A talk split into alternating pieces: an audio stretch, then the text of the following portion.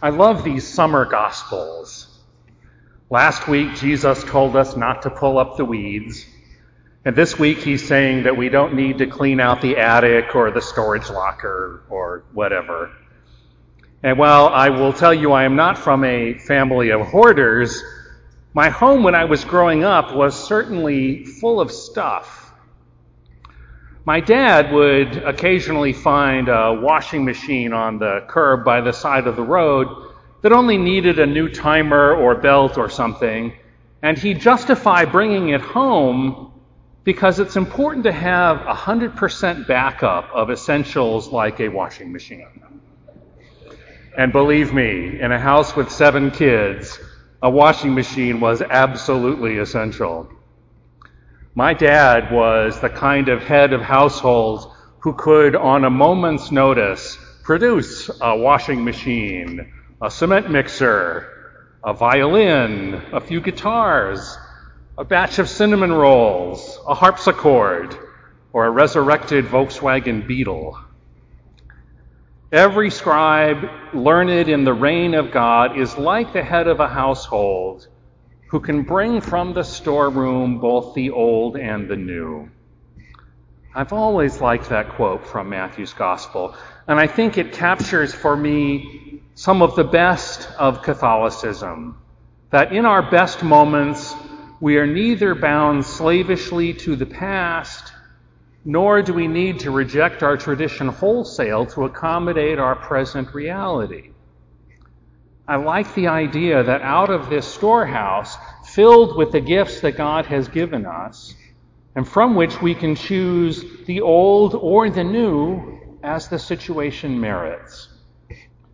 Admittedly, there have been factions in the church that would say either that all this post Vatican II change and innovation has been a disaster, and there are also factions that would say that all that old pious devotional stuff has got to go. But both of those extremes are wrong, I think. One of the great strengths of our church lies in our diversity. And any attempt to diminish our diversity for the sake of a slavish uniformity can leave us less able to work towards the kingdom of God. These little parables of Jesus about God's reign tell us a lot about what to expect. They also make it clear that we'll need all the diverse tools that God has given us to work for that reign. If you look at them closely, they're not really about the reign of God itself as much as they're about us and our mission to work towards God's kingdom. The buried treasure or the pearl of great price tell us that we need to invest ourselves fully in the coming of God's kingdom. The dragnet thrown into the lake tells us that it's not coming as a simple accomplished fact, but that there is much that's evil or at least useless coming at the same time. And so, as God's reign is established, there is going to be some sorting out. This reign of God that Jesus talks about isn't something that we create ourselves, but our mission is to cooperate with its coming and to build it up over time. And that means that we need to be working towards the core values of God's reign justice, equality, peace, care for our environment, and the care of the poorest and most marginalized. And while we're in these times of sorting out, those values will be most necessary. And so, what we need is a little more wisdom. Wisdom helps us to read the signs of the times and to know what to bring out of that great storeroom.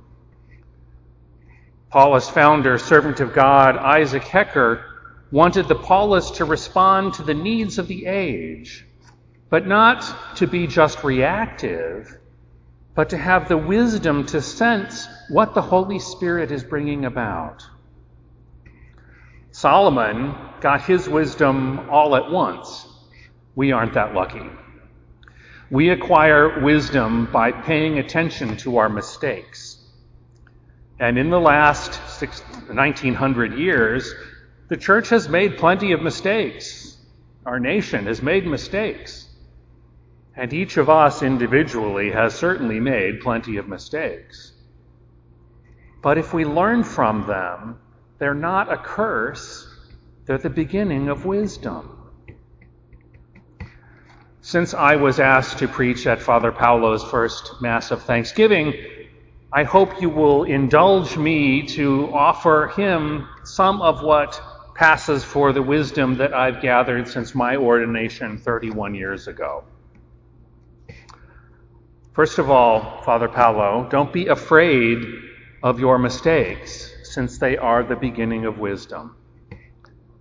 Instead, be afraid of too much caution, too much propriety, too much structure. Love the people that God brings to you, especially the broken, the grieving, the poor, and the struggling.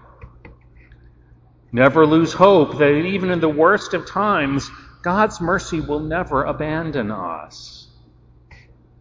And remember that there is a golden age of perfect truth, beauty, and goodness. But that golden age is never in our past. It is always ahead of us since it's the kingdom of God. Always take your day off, but treat it as a treasure, a treasure that sometimes you need to give away, and not a treasure that you jealously guard. Your Paulist brothers are here to love and support you, and sometimes we will drive you crazy. but rest assured that you will occasionally drive us crazy too.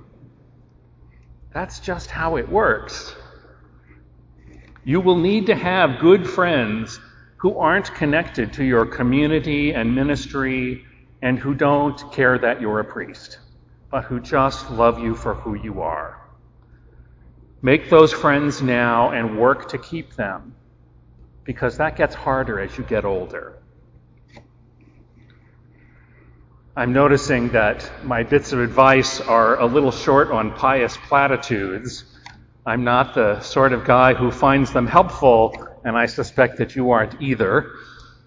Instead, when times get rough or when you're facing a challenge that leaves you feeling inadequate or when you're overcome by grief or joy or frustration or the overwhelming impact of God's grace.